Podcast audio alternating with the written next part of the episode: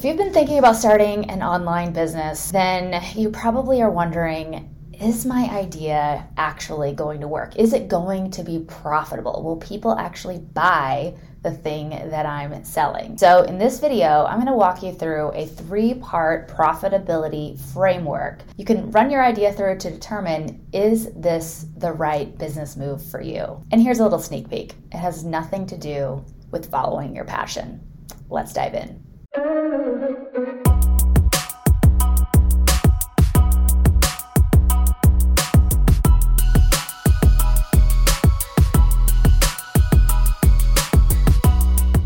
today we're going to talk about how to find your profitable business idea. A lot of you probably already think like, I know what I want to do a business on. I already have a pretty good idea. But for those of you, most people who reach out to me, they're like, I don't know what I would start a business on anyway. I want an online business. I like the idea of creating content and participating in the online ecosystem, the knowledge economy, as I like to call it. But you're just not really sure what it is you should be talking about or what you could sell a product around when it comes to your knowledge. The first thing we have to unpack is this idea of following your passion. I don't know if y'all have heard this advice before, but people will say things like, if you just follow your passions, then either the perfect idea will come to you or or you might have heard the old adage, something along the lines of, if you follow your passions, you'll never work a day in your life. I think passion is an element of a profitable business. It shouldn't be the key driver in the type of business and the type of thing that you launch for yourself. There's a guy named Mike Rowe, you probably heard of him, he's very famous, but he was the host of that show, Dirty Jobs, and he did a commencement speech and he talked about how people shouldn't follow their passion. If you are always following your passions, the things you know you really love or that you're really good at, then it kind of leaves a lot undiscovered because the problem with always following your passion is that depending on where you grew up and who you are and the resources that have been available to you in your life, there might be things that you're very passionate about that you don't even know exist. And vice versa,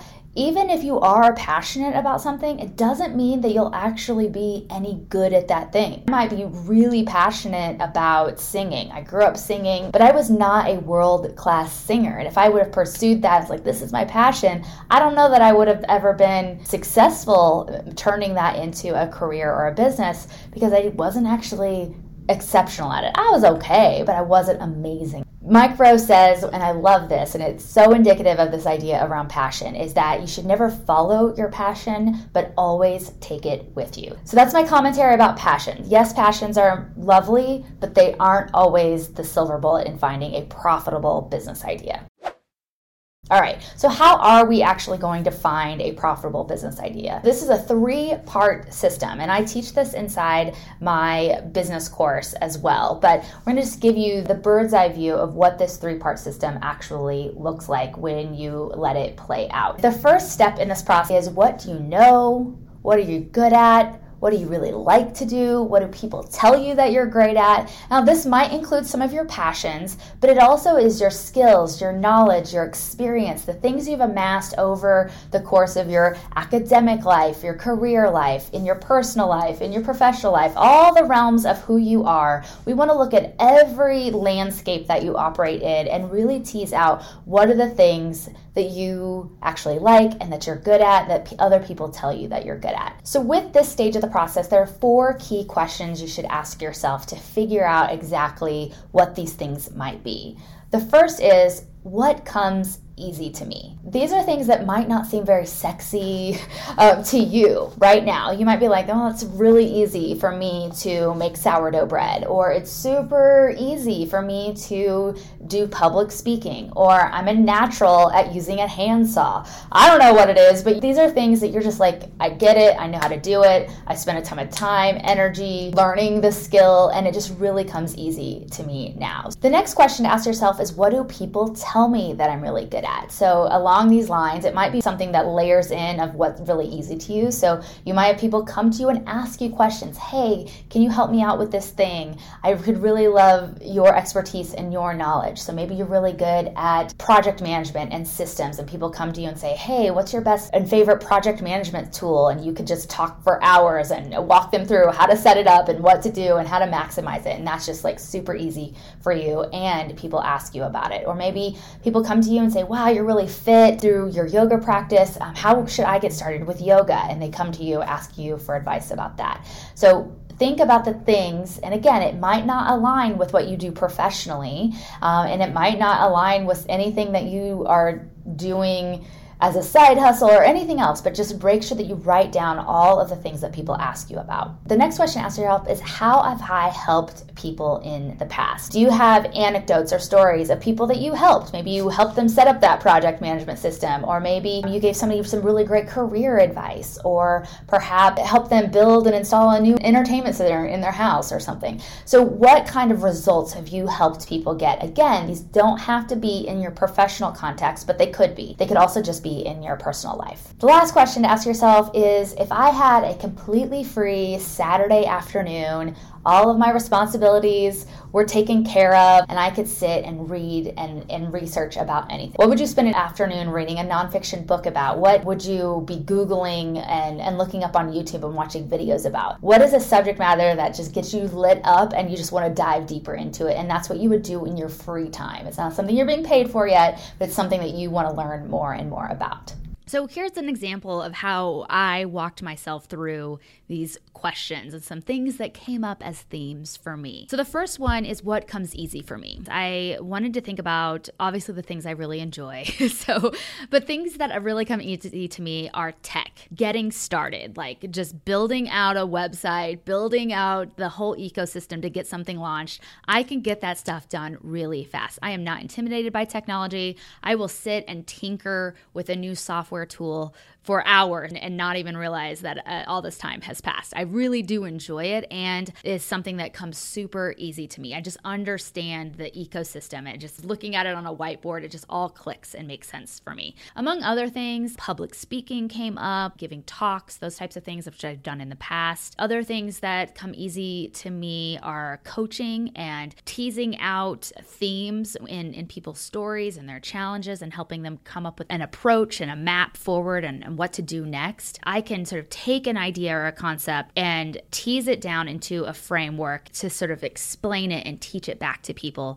in a more digestible way. I like frameworks and I like seeing things in a system. And so for me to demonstrate other things to other people, I also like to then create a system or a framework around it. Things that people have told me that I am good at. I have at you know, people have told me that they enjoy my speaking style, they enjoy listening to my podcast, they enjoy how I explain things, they enjoy my coaching, how I break things down is a skill as well. So you see how these are kind of layering on top of each other. And then in terms of helping people get a result or, you know, things that I would spend tons of time on a Saturday afternoon doing and it kind of comes back to that tech thing and that systems and that getting started. I would spend an entire afternoon building websites for people or building uh, funnels for people because I think it's so freaking fun to get in there and tinker. I also love making content like this and producing podcasts and YouTube videos. I love to get in there and get started and like helping people things that, that are going to help them take the next move in their business or their career. These are things that kind of came up as I was asking myself these questions. And in terms of Saturday afternoons, I would spend all weekend, all week, like researching and diving deep on online business and sales funnel and optimizations and online statistics and how people make buying decisions and what kind of content resonates people, what gets people to click and take action on in the online ecosystem. So these are just things that I have noted down in my little trusty notebook and these are things that you should do for yourself. Once you have this list in place, now we're going to start doing a little bit of customer research. So when you pulled up this list of things, you'll probably sense some themes within this list of, of ideas that you have now. So you might see like, wow, I'm really good at this. I really enjoy doing this thing and people tell me I'm good at it. Or you might say, People tell I'm really good at this, and I've been able to get people some really great results, or I've been able to get myself really great results. Or perhaps you're like, you know what? The last few months, I've been spending every free moment researching X, Y, and Z. Maybe there's something there. Whatever those are, I want you to circle your top three that kind of hit the knowledge, skill, the experience, and the enjoyment categories for you. And I want you to just circle those on your list.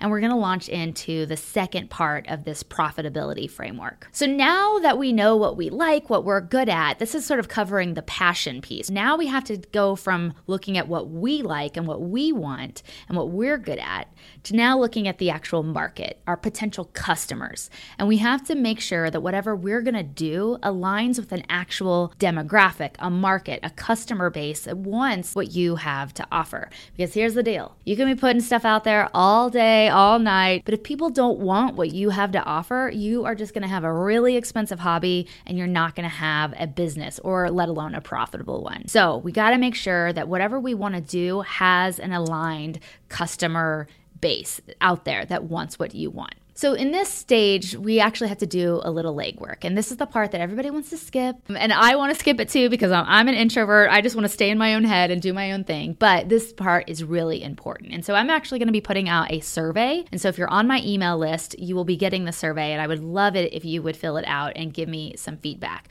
But what you're going to do is you are going to either do a survey or you're just going to casually ask people. You can go on social media, you can email you know, your 20 closest acquaintances and friends. Whatever it is, you can do it in a lot of different mediums, but I want you to ask two different questions. The first is what is your biggest frustration when it comes to blank?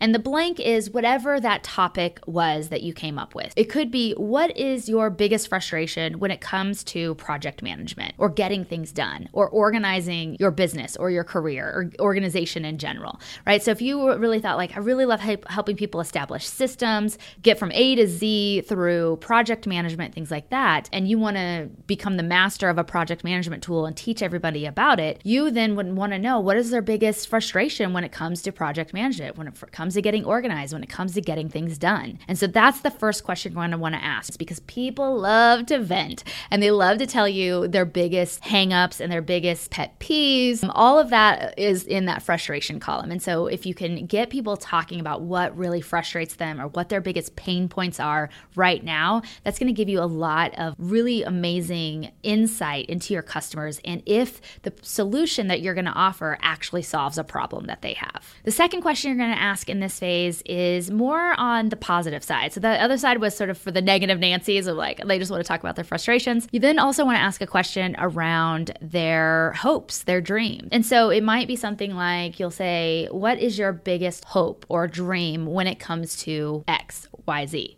So in the project management example, you might say, What's your biggest hope for a project management solution? Or what would it look like if all of your project management um, frustrations were solved? What would that world look like for you? What is it that you want to accomplish through better project management? All those are different ways of asking a very similar question, but you want to know what's the outcome? What's the dream? What's the big pie in the sky result that they're hoping to get by having better systems, more organization, and getting things done quicker, easier, more efficient, etc. Those are the two big questions as it relates to a topic that you have a lot of knowledge, skills, and passions for. So for me, I'm going to be again putting out that survey and I'm going to be asking these these questions among a few other things. And I'm going to be teasing out new idea that I have and seeing if it's actually a solution that people will want from me. And I'm not going to make any big grand websites or logos or all these big shifts in my life and my work until I have confirmed that I there is an existing an existing market for the thing that I'm thinking of launching. The next part of this customer research phase here is that it's really important for you to talk to real people. I know, I know.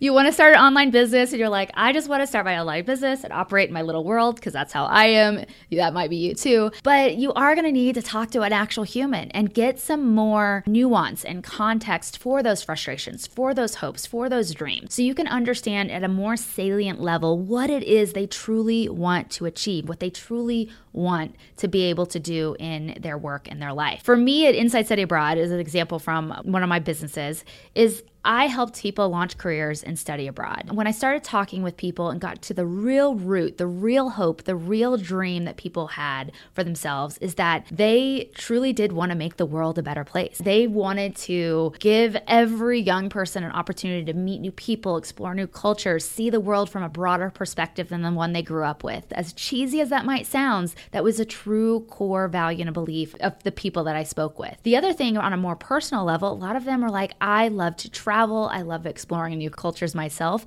And so, really leaning into the excitement and the cool factor of the work that we get to do, of that we get to engage with new cultures, that we get to travel sometimes and see the world. Whereas, you know, a mattress salesman probably isn't getting to do that, but we do in our field. It really does take talking to real human beings in that target audience to understand these deeper seated values and desires and dreams, as well as deeper seated frustrations and things like that. I really encourage you to get on Zoom, chat with two, three, four, five people and just say, hey, I just want to pick your brain and learn about your frustrations, learn more about those fears and those dreams and those hopes that you have. And I'm sure that there's somebody in your world who would be happy to sit down with you and do that. Step two is a lot of research, and there's no getting around it. But after you've talked to some people, now you want to take it beyond just the people in your e- ecosystem. You want to go to the broader market, the broader span of people who could potentially be your customers.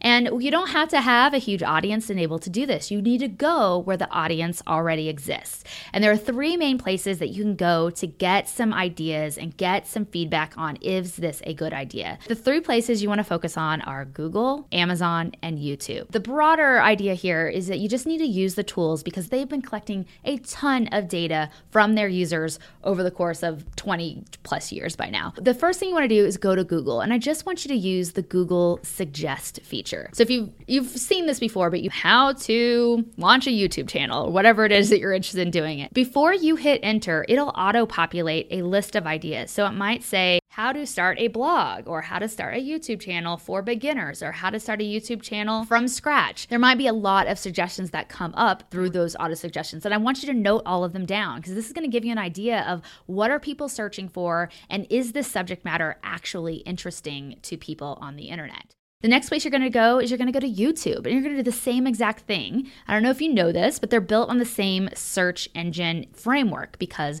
Google is the largest search engine in the world and it owns YouTube, which is the second largest search engine in the world. And so when you go to YouTube, it's going to do the same thing. It's going to give you that auto suggest feature as well. And from there, you'll be able to see what other suggestions and other videos come up. The next thing you're going to do is you're going to go to Amazon. And Amazon is great because there's likely a book or 20 on every single subject in the world. Now, if you go to Amazon and you put in your key term or your key idea and there are no books about it, that might be a red red flag, right? Same thing with the Google Suggest. If there are no research results or if there aren't exact results related to your larger, broader topic, then that would be a red flag that maybe, maybe there isn't quite the market for what it is that you're trying to build. This is something I had wished I had done for Inside Study Abroad. I didn't start it as a business, so I didn't go through this mechanism to see if it would be viable. So I, I just didn't have the opportunity to do this. But looking back, if I had known about these features, I would have done a little searching to see like, is this something I should approach as a business or should I just keep it as a little a little blog? That's something you need to keep in mind. You want to cast a wide net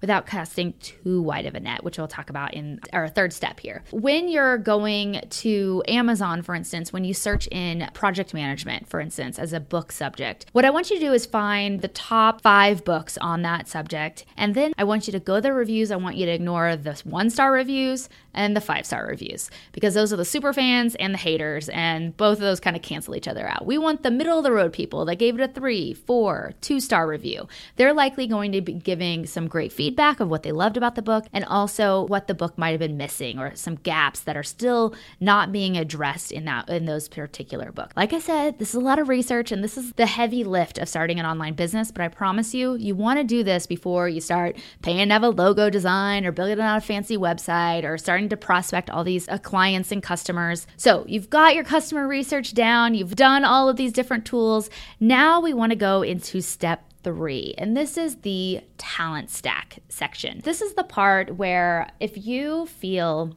there's a lot of people talking about project management, or there's a lot of people talking about how to build furniture, or there's a lot of people talking about how to build an online business, which is an industry that I have been in. And you might be thinking, so it's probably all been done, it's all been said, and all the things. And what you can learn about online business is out there, it is being said by a lot of people. In my case, what I can tell myself is that there might be a lot of people talking about it, but not me and not people with my specific experience, not people with my experience of running a seven figure business in a very specific industry or starting my own businesses in the yoga industry, in the travel industry, in the study abroad industry, in the physical product business, in the digital product business, in the online learning business. I've have a ton of experience launching businesses and brands in lots of different ecosystems with lots of different product types. I can come at online business education from a very specific angle and point of view. I also have my own personality that I can hopefully bring to these episodes where I crack my silly jokes or I start talking really fast because I get so excited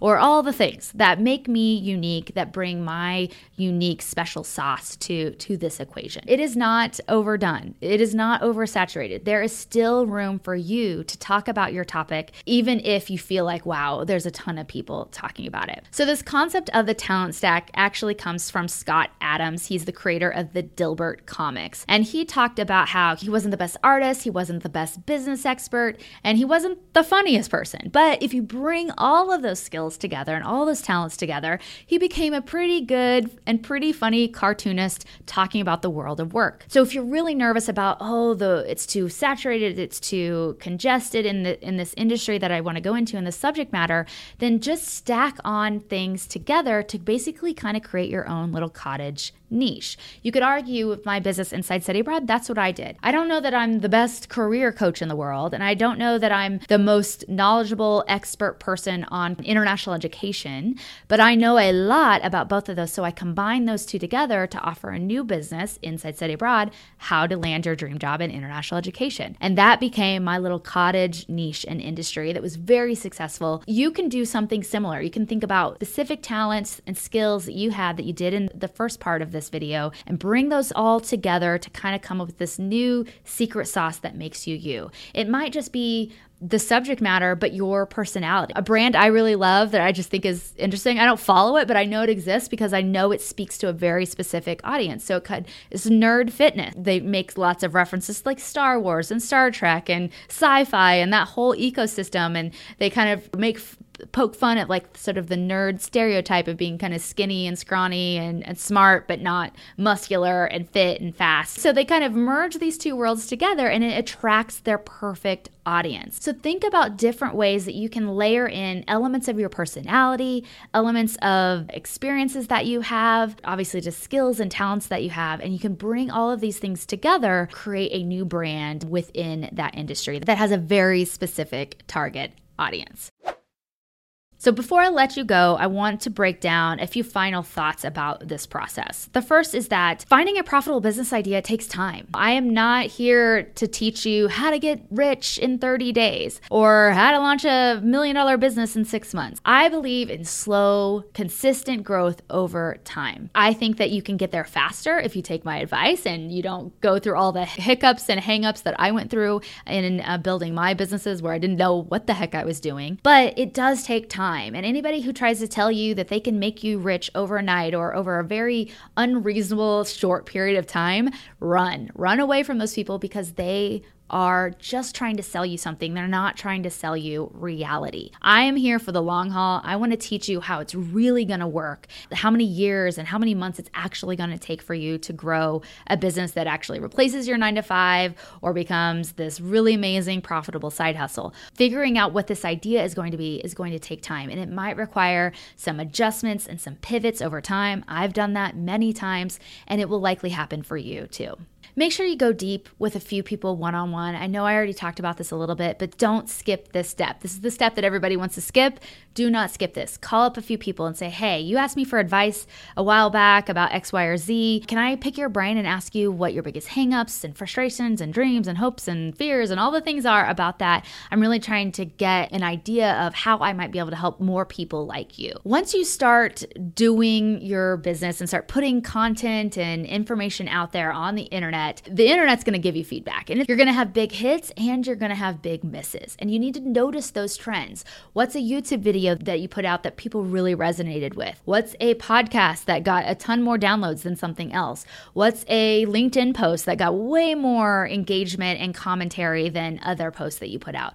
Whatever those things are, take note of those trends and then lean into them. Do another piece of content, do another post about a similar related subject matter and see how that plays and see what other feedback that you get. Follow up with the people who engage with it and say, heck yeah, I totally understand, or ask you questions. Follow up with those people. Really lean into the trends and the, and the content that's working. The next thing is that remember, you do not have to be original. You're not trying to come up with the most unique, innovative idea. If you want to start a tech startup and become the next unicorn, go for it. But that's not the business model I'm teaching you.